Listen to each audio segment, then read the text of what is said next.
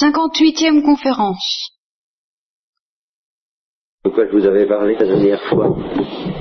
Vous pouvez toujours vous préparer à ce genre de questions. hein, c'est- C'est plus prudent. De quoi je vous avais parlé? Je vous avais parlé de la vision face à face, non? J'avais à peine commencé. Ah, je croyais que j'étais allé beaucoup plus loin, je comprends. Pardon? Bah, j'ai tout de même parlé de ça. Pas naturel. Ah oui. Et au plan, au plan sensible, j'avais pris la comparaison avec la vue. Hein oui. Et euh, est-ce que j'avais transposé au plan de l'intelligence? Aussi. Vous avez expliqué les cinq exemples. Ah oui, ça. Alors, ça va bien. Je résume un peu ce que je vous avais dit. Je, je m'excuse éventuellement de l'aspect abrupt que ça peut avoir pour les personnes qui prennent le train en marche. Et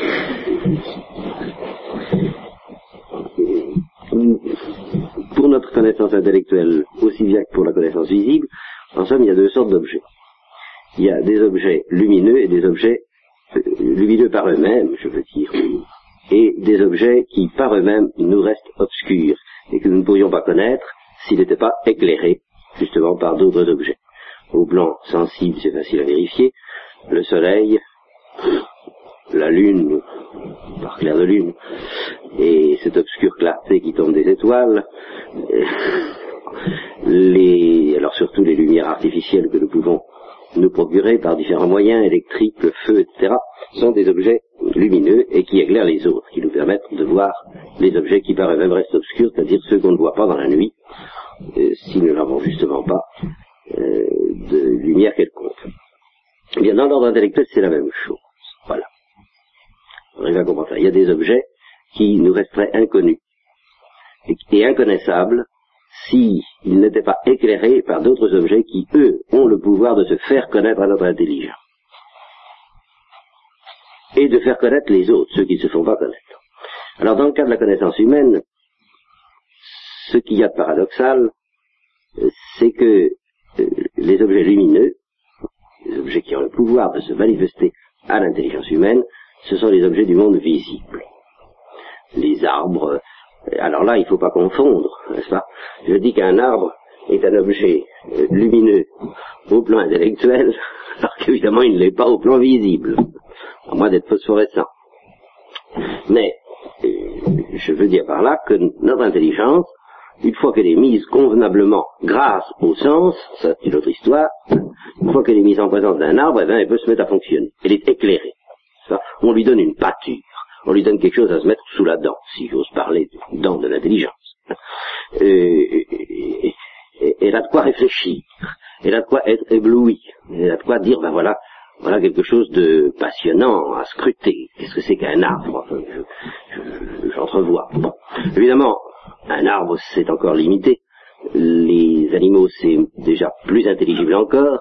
Et surtout, les personnes humaines. En fin de compte, dans le monde, ce qu'il y a de plus intelligible, ce qui nous parle le plus immédiatement à notre intelligence, ce qui l'éclaire, immédiatement, ce sont les personnes humaines. Et alors, euh, à partir de là, de cette intuition très immédiate, en somme, que nous avons de ce que c'est qu'un homme, c'est vraiment ça. Euh, je ne sais pas si j'ai évoqué pour vous le- certains caricaturistes qui, qui font des caricatures en public. Alors, ils travaillent des caricatures de personnages connus. En général, n'est-ce pas, ça, plutôt, ça a avantage à ce que les personnages soient connus. Alors, ils prennent une grande feuille de papier, puis ils tracent des traits qui pendant longtemps restent justement inintelligibles. Ils sont visibles, parce qu'il y a une lumière quelconque dans la salle, mais ils sont inintelligibles. C'est-à-dire qu'on ne voit pas ce que le dessinateur est en train de dessiner, ou tout au moins, on ne voit pas qui il est en train de représenter. Il s'arrange toute la finesse, toute l'adresse du jeu consiste à ce qu'on découvre qui c'est que lorsqu'il y a un dernier petit trait de 2 mm qui, ah, tout s'éclaire. Voyez-vous, c'est cette, voyez cette notion-là, tout s'éclaire. Voyez, brusquement, on voit. Et alors là, on n'est plus seulement en face de couleurs, de formes, mais on est en face d'un être intelligible. Quelqu'un. Voyez, un visage humain. Finalement, les données du monde visible ne nous, offrent rien de plus intelligible que le visage humain. Et ce que notre intelligence découvre à travers le visage humain, la personne humaine. Alors, sous la lumière de cette personne humaine, euh, nous comprenons mieux encore les choses, les objets visibles qui sont sous nos yeux. Quoique nous les comprenions moins, nous sommes moins à l'aise, disons, en face des animaux, des végétaux et de la matière, qui donnent pas mal de fil à retordre à ceux qui précisément s'inquiètent des questions de torsion euh, d'atomes et autres, eh bien, et nous sommes tout de même moins à l'aise en face des visages humains. Ça, c'est une chose que la science risque de nous faire, la science cartésienne risque de nous faire un peu oublier, pas euh, à cause des mathématiques qui donnent l'illusion d'une intelligibilité plus parfaite que celle qu'on trouve euh, dans l'explication d'une pièce de racine. Et pourtant, pourtant, l'explication d'une pièce de racine, avec le ressort, le ressort psychologique des personnages, eh bien, est un monde intelligible beaucoup plus dense, beaucoup plus plein, beaucoup plus riche, beaucoup plus harmonieux à, à l'échelle humaine, en fin de compte, et beaucoup plus proche de la philosophie que les atomes, et même les mathématiques.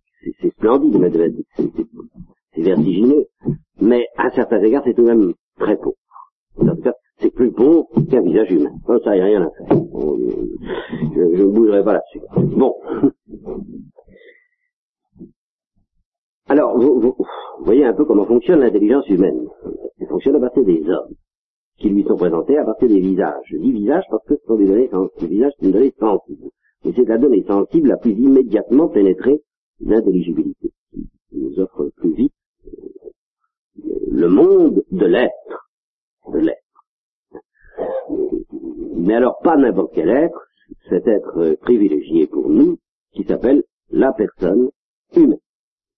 Et alors, c'est là le paradoxe de notre condition, c'est à la lumière de ces objets qui sont intelligibles par eux-mêmes que nous pouvons connaître d'autres objets qui, à nous, hommes, restent foncièrement obscurs. Bien que l'homme reconnaisse que en eux-mêmes, ces objets sont beaucoup plus intelligibles encore que l'homme. Je veux dire, pour ceux qui croyaient dans l'intelligence, dans l'Antiquité, ceux qui croyaient aux dieux, les Grecs, qui croyaient aux dieux, et un philosophe comme Aristote et d'autres euh, avait affiné cette notion des dieux euh, au point de pressentir que le monde était gouverné par ce qu'Aristote appelle des intelligents. Voilà. Hein? Des êtres invisibles, mais intelligents. Donc des personnes spirituelles pures. Des personnes n'ayant pas de corps, au moins visible, repérable par nous au moyen euh, de l'expérience quotidienne. Alors, ils avaient pressenti cela. La tradition juive, elle, à propos d'êtres de ce genre, parlait des anges. Hein Bon. Ce serait pour la quatorzième ou quinzième fois que j'aborderai la question des anges avec vous, et pour dire que j'y crois, que c'est difficile d'être chrétien sans y croire, je ne veux pas recommencer. Laissons la question de parenthèse. Ce qui est intéressant, ce que je vous dis là, et ce qui va être encore beaucoup plus intéressant tout à l'heure à propos d'un autre être que les anges, c'est que, mais alors ça pour les anges vous en êtes volontiers d'accord, tout le monde en pas d'accord, les anges sont des êtres invisibles. Bon, mais ça veut dire euh, inintelligibles pour nous, inintelligibles, obscurs, insaisissables. Nous ne pouvons les connaître que par analogie. Et qu'est-ce que ça veut dire par analogie? Eh bien, ça veut dire que nous ne pouvons connaître qu'une personne spirituelle, une intelligence pure, qu'à la lumière d'une personne humaine. C'est la personne humaine qui nous livre le point de départ de toutes les réflexions que nous pourrions faire sur un traité des anges et au bout desquelles nous essayerions de nous représenter ce que c'est qu'une personne purement spirituelle. Personne qui n'aurait pas. Alors on partirait de la personne humaine et on dirait bien euh, c'est une intelligence comme la nôtre, mais qui fonctionne dans des conditions plus satisfaisantes, euh, plus rapides, plus intuitives, plus géniales, plus pénétrantes, tout ce que vous voudrez, qui n'a pas besoin de raisonner pas à pas comme nous le faisons, qui, qui voit les choses de manière fulgurante, immédiate et intuitive. C'est une volonté, alors ça, grande important, comme la nôtre, mais, et alors là, l'analogie joue en plein, euh, sont des volontés implacables. Or, dans la vie humaine, nous connaissons des volontés plus ou moins implacables. Donc nous pouvons nous, faire une idée, c'est pas euh, c'est pas du délire, quoi, enfin, c'est raisonnable de se faire une idée d'une volonté qui serait totalement implacable, soit dans le bien, soit dans le mal, irrémédiablement. Nous pouvons nous en faire une idée. Parce qu'après tout, il, suffirait il suffit d'opérer ce que justement les mathématiciens opèrent si aisément, un passage à la limite. Ça, il y a des êtres qui donnent l'impression d'être implacables. Bah, ils ne sont pas tout à fait, tout à fait. Euh, on peut toujours espérer ou craindre, n'est-ce pas, qu'ils changent d'avis un beau jour. Mais enfin, plus un homme a de personnalité, de puissance, de, fermeté dans sa volonté, plus il est implacable. Donc, passez à la limite, passez à l'infini, et vous avez un ange. Enfin, une volonté angélique.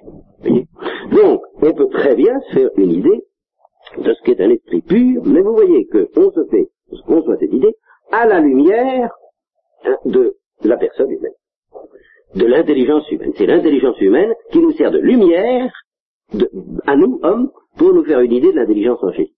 Et c'est la volonté humaine, avec ses limites mais avec ses perfections, qui nous sert de lumière pour nous faire une idée analogique, de ce que peut être une volonté euh, pure, une volonté implacable. Mais ce que je vous dis là pour les anges est rigoureusement aussi vrai pour Dieu.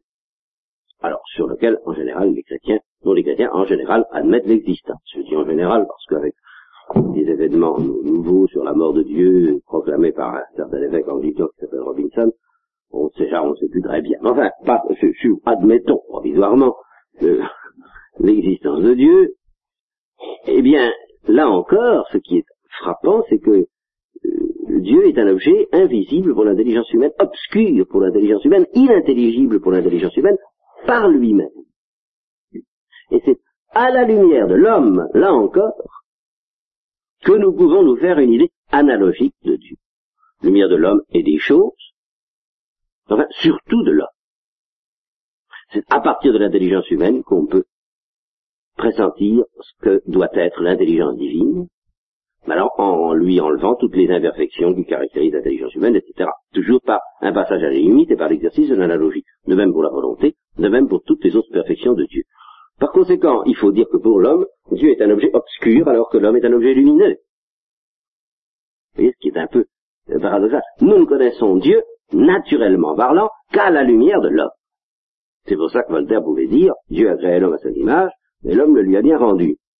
Il le lui a bien rendu, évidemment, euh, implique des erreurs assez catastrophiques chez les païens, qui effectivement font ce qu'on appelle de l'anthropomorphisme, c'est-à-dire concevoir Dieu avec les imperfections qui caractérisent l'homme. Alors ça, c'est une très mauvaise manière de concevoir Dieu à la lumière de l'homme. Ça, euh, grand-père à la barbe fleurie, enfin tout ce que vous voudrez, voyez, ou de gendarme, enfin tout, tout ça. Quoi. ça, c'est une mauvaise manière, mais, mais, mais, mais, qui trahit que l'homme a besoin de l'homme, si j'ose dire, a besoin de cette notion de la personne humaine pour se faire une idée de Dieu. Mais il y a une bonne manière de concevoir Dieu à l'image et à la ressemblance de l'homme, et c'est celle qu'emploie la métaphysique. Et qui consiste justement à refuser de transposer en Dieu les imperfections de l'homme, mais à proclamer l'existence en Dieu de toutes les perfections de l'homme. Qu'est-ce qui nous révèle que c'est une perfection d'être quelqu'un et d'intelligent? Bah, c'est l'homme.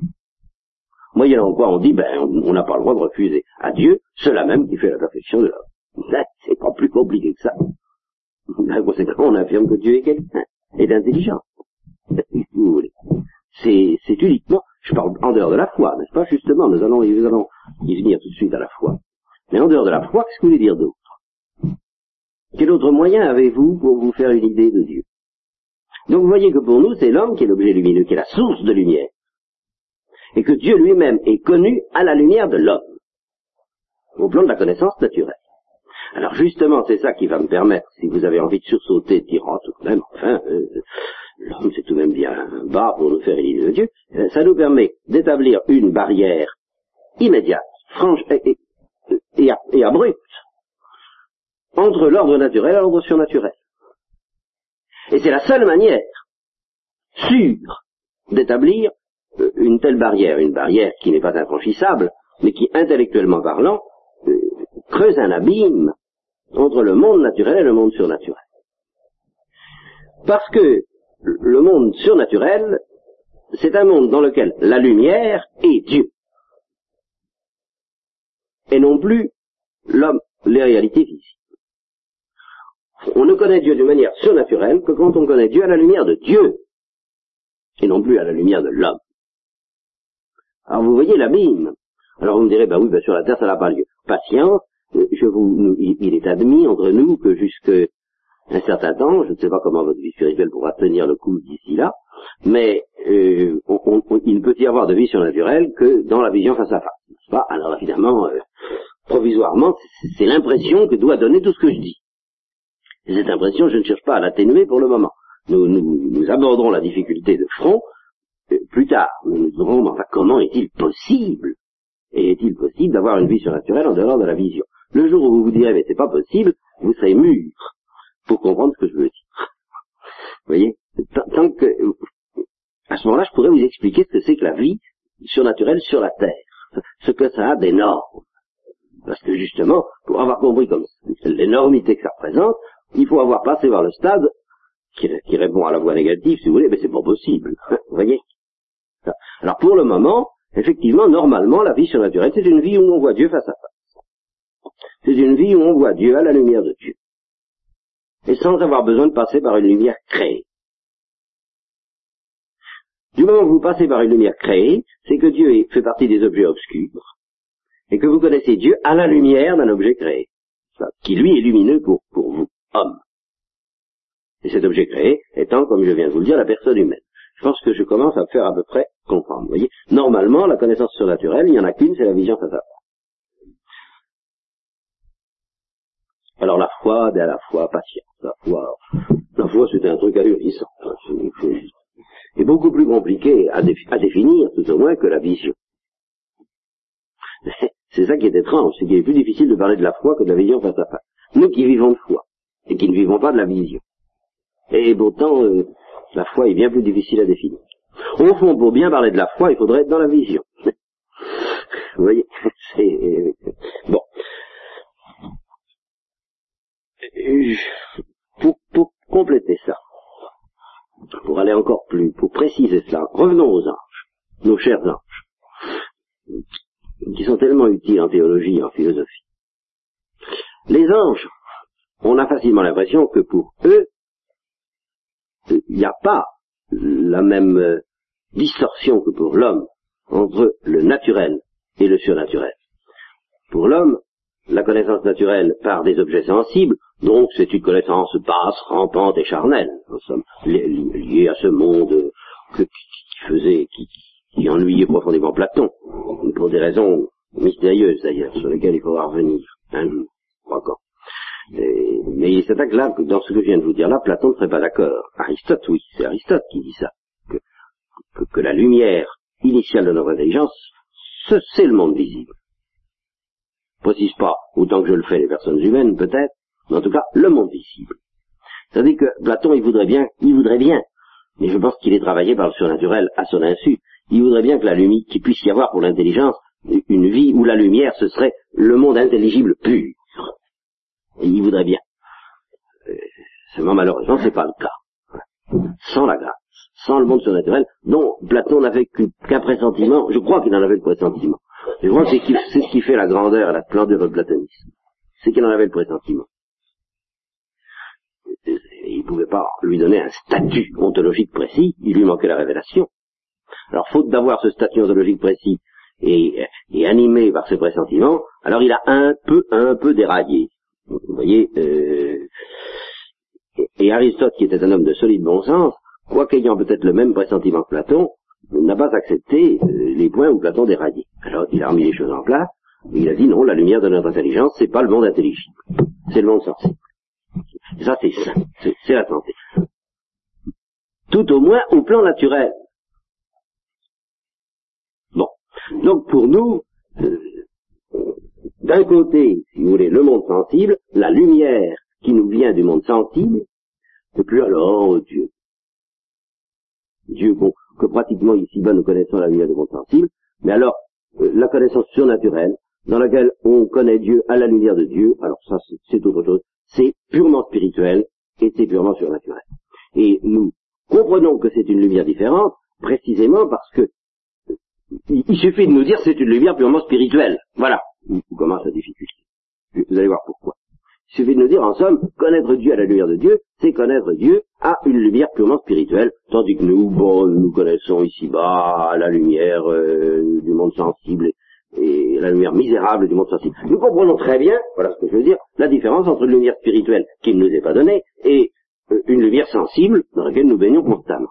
Alors nous avons la tendance et la tentation de nous dire, en somme, que le monde spirituel et le monde divin, c'est pareil. Nous les confondons un peu, précisément parce que le monde spirituel pur nous échappe autant que le monde divin.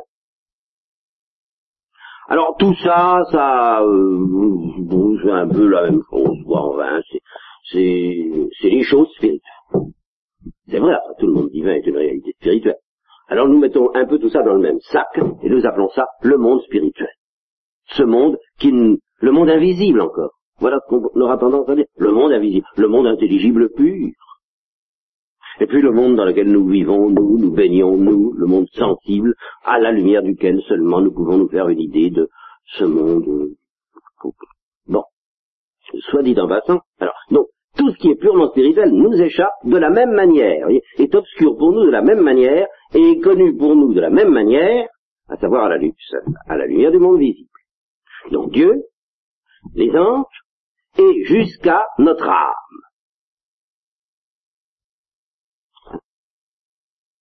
Voilà pourquoi, euh,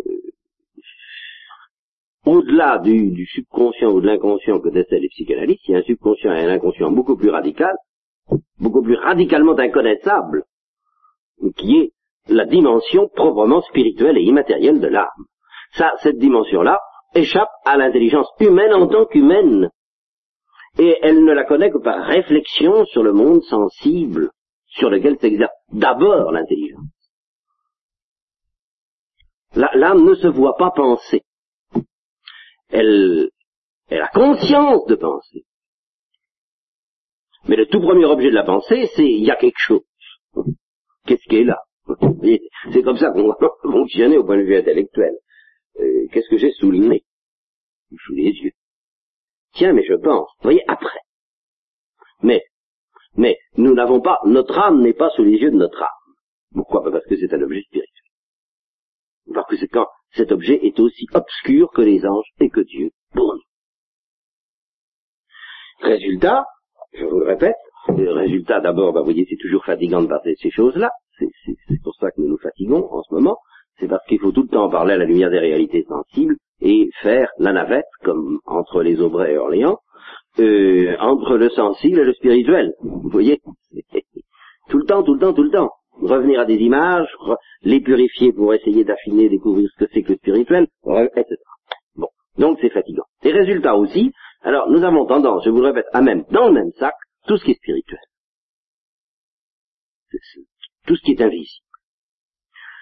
Et alors, nous avons donc tendance à penser que les anges, eux, naturellement parlant, connaissent Dieu. Les gens sont spirituels, Dieu est spirituel, tous ces gens-là se comprennent très bien. Ben non. Les anges connaissent toutes choses à la lumière des anges comme les hommes connaissent toutes choses à la lumière des hommes. Les anges connaissent toutes choses d'abord à la lumière d'eux-mêmes, alors parce que eux sont transparents à eux-mêmes. Ah, très grande différence. Ils se voient penser et ils voient la nature spirituelle de leur être, qui est parfaitement transparente à leur intelligence. Tout de suite, ils voient ça tout de suite comme on voit un arbre où euh, le nez au milieu de la figure, c'est le cas de dire. Vous voyez, c'est exactement ça. Pour eux, c'est évident. Bien. Les autres anges, ils les voient d'une manière un peu spéciale dont je vous fais grâce. Mais enfin, ils les voient aussi clairement. Dieu, non. Tout au moins, sans la grâce, toujours la même chose, sans la vision face à face. Nous sommes toujours, nous raisonnons au plan de la nature. Dieu est pour eux aussi obscur, et je dirais plus consciemment obscur, plus consciemment mystérieux que pour nous. Justement parce qu'ils sont très intelligents, et très spirituels et très métaphysiciens, et qui ne peuvent être que métaphysiciens, qui ne peuvent pas penser un, un seul instant en dehors de la métaphysique, eux, n'est-ce pas? Eh bien, ils sont tout de suite beaucoup plus conscients de l'abîme qui sépare l'intelligibilité de Dieu et l'intelligibilité purement angélique, spirituelle. Pour nous, ça nous paraît une chose magnifique et quasiment divine d'avoir, de débarquer dans, le spirituel. Pour eux, la distance est la même, et, entre pratiquement quoi, la distance est la même parce qu'elle est infinie entre l'ange et Dieu ou entre l'homme et Dieu. Ils connaissent Dieu à la lumière de l'ange, et l'abîme qui sépare une telle connaissance de celle qui consiste à voir Dieu à la lumière de Dieu dans la vision de la face est aussi grand pour eux que pour nous, objectivement. Et subjectivement, ils en ont beaucoup plus conscience que nous. Ils sont beaucoup plus écrasés que nous, et surtout justement pendant ce moment mystérieux, et dont nous parlerons où ils sont dans la foi, qui est ce moment de transition, ils sont beaucoup plus écrasés que nous par la distance entre la créature, même spirituelle, et la lumière de Dieu, que nous, parce que nous, nous sommes bêtes. Alors nous nous rendons bien compte qu'il y a une distance, vous voyez. Mais enfin, si mal. Il faut faire tellement d'efforts et tellement de conférences spirituelles, euh, aussi bien pour moi que pour vous, ça, ça, ça m'aide moi-même à en prendre un peu conscience. Enfin, tout ça est fatigant et nous sortons mal de notre gang comparé à eux. Je ne sais pas si c'est tellement à envier, parce que quand on pressent l'écrasement dans, lequel on débouche quand on découvre ces choses-là, ma foi, c'est un peu reposant d'être homme. Vous voyez? Bien. Alors, ceci dit, vous commencez donc à comprendre ce que ça veut dire. Euh, je vais résumer les, les, les différents types de connaissances. Dieu voit tout à la lumière de Dieu. L'ange voit tout à la lumière de l'ange, et l'homme voit tout à la lumière de l'homme. L'ange voit tout à la lumière de l'ange, y compris Dieu, y compris les hommes, ça, passons là-dessus. Et l'homme voit tout à la lumière de l'homme, y compris Dieu et les anges. Voilà, pour la connaissance naturelle. Je pense que je viens de d'expliquer à peu près ce qui constitue la page 39 ou la page 38 de ce là Oui. Tout ça, ça va. C'est fait. Alors maintenant, vous comprenez mieux la transcendance de la vision face à face.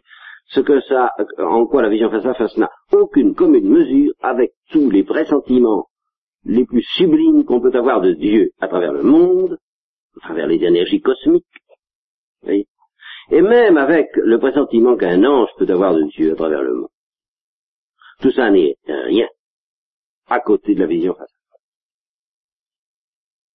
Ce que signifie la vision face à face, c'est justement, il n'y a pas d'intermédiaire créé. Et par conséquent, Dieu est vu à la lumière de Dieu. In lumine tuo vidibibus lumen. Je ne sais pas si je vous ai déjà cité ce texte de psaume, que nous corrigerons, si vous voulez, grâce aux précisions apportées la dernière fois. Hein. Maintenant, nous avons distingué entre le lumen, qui est la lumière des yeux, qui permet de voir euh, la lumière du jour, et puis la lux, qui est la lumière du soleil.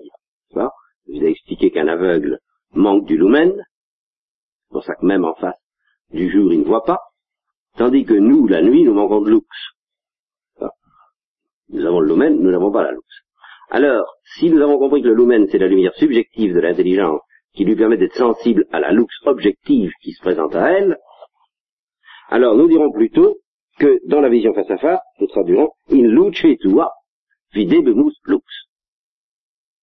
Tandis que ici-bas, euh, in luce euh, hominum, à la lumière de, des personnes humaines, nous voyons ce que peut être, nous pressentons, nous définissons, nous parlons, je pense que nous en parlons de ce que peut être la lux inconnue qui est en Dieu. Cette lux inconnue qui est en Dieu, nous ne l'atteignons pas en elle-même, elle nous est obscure, elle nous est cachée, très exactement.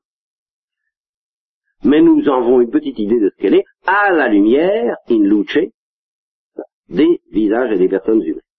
Uniquement, c'est la source de toutes nos connaissances intelligibles. En dehors de ça, il n'y a que la foi, dont nous ne parlons pas encore, et la vision, dont nous parlons maintenant, parce que c'est plus facile. Alors la vision, elle, in lucetua vidibimus lux, voir la lumière de Dieu à la lumière de Dieu. Alors, comme toute connaissance, la vision face à face implique donc un processus à deux temps. Je ne sais pas si vous vous rappelez ce que nous avions dit au sujet de ce processus à deux temps. Il faut d'abord que la lux investisse l'intelligence, c'est-à-dire qu'elle l'habite, pour que ensuite l'intelligence connaisse. Je vous avais pris l'exemple à propos de l'œil. Il faut d'abord que l'œil soit éclairé avant de voir. Vous voyez, c'est simple. Ça, on n'y fait pas attention. C'est le premier temps est escamoté dans, dans la conscience que nous en avons précisément parce que c'est un mystère spirituel et que le mystère spirituel nous échappe. C'est un mystère d'immatérialité. Alors, cette habitation de l'œil par la lumière, nous nous empressons de regarder la chose et nous avons l'impression que la, toute première chose c'est de regarder. Ben non, la toute première chose c'est d'être éclairé.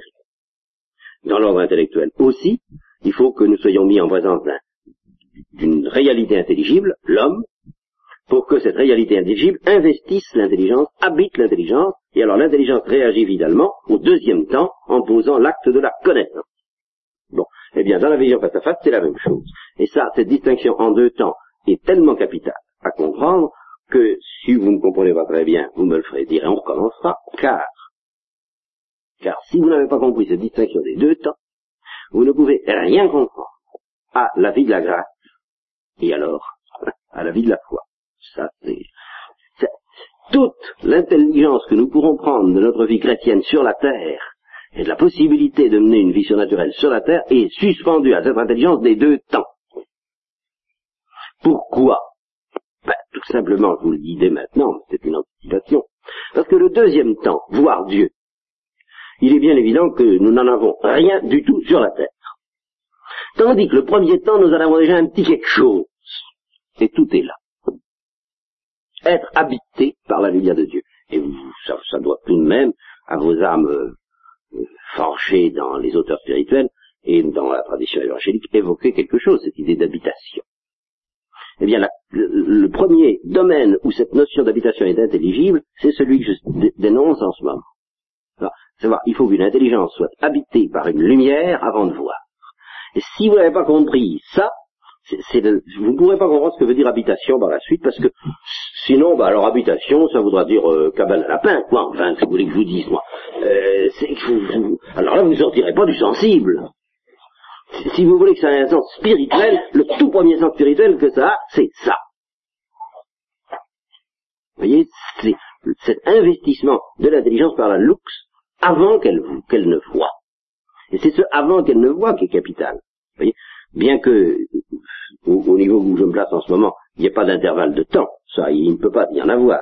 Sauf que le problème serait trop commode si on pouvait le résoudre comme ça, en disant, bon, ah bon, alors pour le moment nous sommes investis dans la lumière, plus tard nous verrons. Non, c'est pas si simple. Mais en fait, c'est de ce côté-là qu'on va chercher. Alors vous voyez pourquoi tout de même, il faut faire très attention à cette distinction des deux temps. Donc premier temps, dans la vision face à face, ça, la lumière du Verbe, la lux, éternelle, incréée,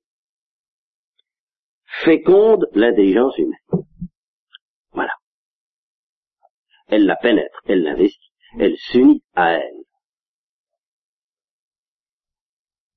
Et elle rend l'intelligence humaine habitée par l'intelligibilité infinie de la lumière du la lux. Deuxième temps, l'intelligence simultané, bien sûr, simultané et indissociable. Mais enfin, logiquement, il est second. Et je dirais, si vous me permettez, physiologiquement. De même que dans la physiologie, il faut qu'il y ait l'excitation avant la sensation, eh bien, il faut qu'il y ait l'habitation avant la vision.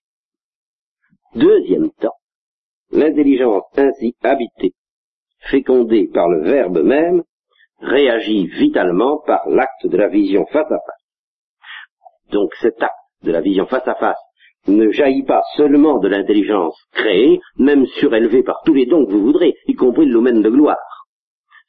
Ça, suffirait pas. Pour que l'intelligence créée puisse poser l'acte de la vision face à face. Pour qu'elle pose l'acte de la vision face à face, il faut que l'intelligence soit habitée par le Verbe. Et c'est l'intelligence habitée par le Verbe qui voit le Verbe. C'est pas l'intelligence tout court, même surélevée par tout ce que vous voudrez, de purement créer. Il faut que ce soit l'intelligence habitée par l'incréé lui-même, par la loupe incréée elle. Alors cette intelligence-là voit le verbe. Exactement comme c'est pas un œil quelconque qui peut voir le soleil, mais un œil qui est déjà investi éclairé, influencé par, illuminé par le soleil. Alors il voit le soleil. Donc le mystère de cette vision est plus stupéfiant encore, finalement, qu'on ne pouvait le soupçonner au début. Car il ne suffit pas de mettre la lumière incréée au terme de la vision face à face, il faut la poser au principe de la vision. Elle collabore à, euh, au jaillissement de la vision. La vision jaillit de la lumière du Verbe pour se terminer à la lumière du Verbe. De sorte que la vision face à face, et ça nous ne pourrons pas le dire des autres réalités surnaturelles, tout au moins au même titre avec la même force, j'essaierai de vous expliquer pourquoi, même de la charité nous ne pourrons pas le dire aussi fort, la vision face à face a comme deux faces, deux visages, un, une face créée et une face incréée. Je dis cette opération vitale qui s'appelle la vision face à face, elle est créée parce que c'est un acte de mon intelligence, posée vitalement par mon intelligence, elle est créée dans sa source et dans sa vitalité, elle est incréée dans sa lumière. Et par conséquent, dans sa spécification, là, les scolastiques nous offrent des précisions heureuses pour ceux qui peuvent euh, en bénéficier. Mais je suis obligé d'éviter ces termes qui sont forcément euh, très lumineux en soi, mais très obscurs pour vous, je le crains. Alors, cette vision, autrement dit, par son essence, alors qu'est-ce que c'est que l'essence d'une vision ben, je dirais, La vision du soleil n'est pas, n'a pas la même essence que la vision d'un homme. La vision du soleil est d'essence sensible. La vision d'un homme est d'essence intelligible. Eh bien, la vision de Dieu est d'essence incréée. Voilà. il faut être, il faut être euh, doué de sensibilité pour voir le soleil. Il faut être doué d'intelligence pour voir l'homme. Il faut être doué de divinité pour voir Dieu. C'est ça. Il faut être soi-même divin. Habité par Dieu. Autrement dit, la vision face à face, c'est la vision même que Dieu a de Dieu qui se donne à la créature. Alors, je n'ai pas du tout l'intention, au contraire, d'atténuer le paradoxe de cette affirmation, qui est tellement extraordinaire que si la foi, alors là, la foi, ne nous affirmait pas que c'est possible, nous ne pourrions même pas nous en convaincre. Nous pourrions dire, on, on ne sait pas c'est tellement énorme que, à certains égards, on peut vraiment se demander si, on peut se dire c'est impossible. On serait tenté de se dire que c'est impossible. Mais la foi est là pour nous dire ça est, donc c'est possible, selon un raisonnement molièresque.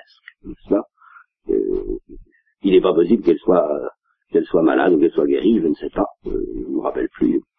Et Toinette répond, eh bien, je ne sais pas si c'est possible, mais ça est. Eh bien, voilà, c'est tout ce que je peux vous dire au sujet de la vision face à face. Alors, euh, je, pense, je ne sais pas si je vous ai expliqué que c'est la clé de vous de l'ordre surnaturel. Est-ce que je l'ai fait ou pas encore fait Vous y réfléchirez. Et vous me le direz ce soir.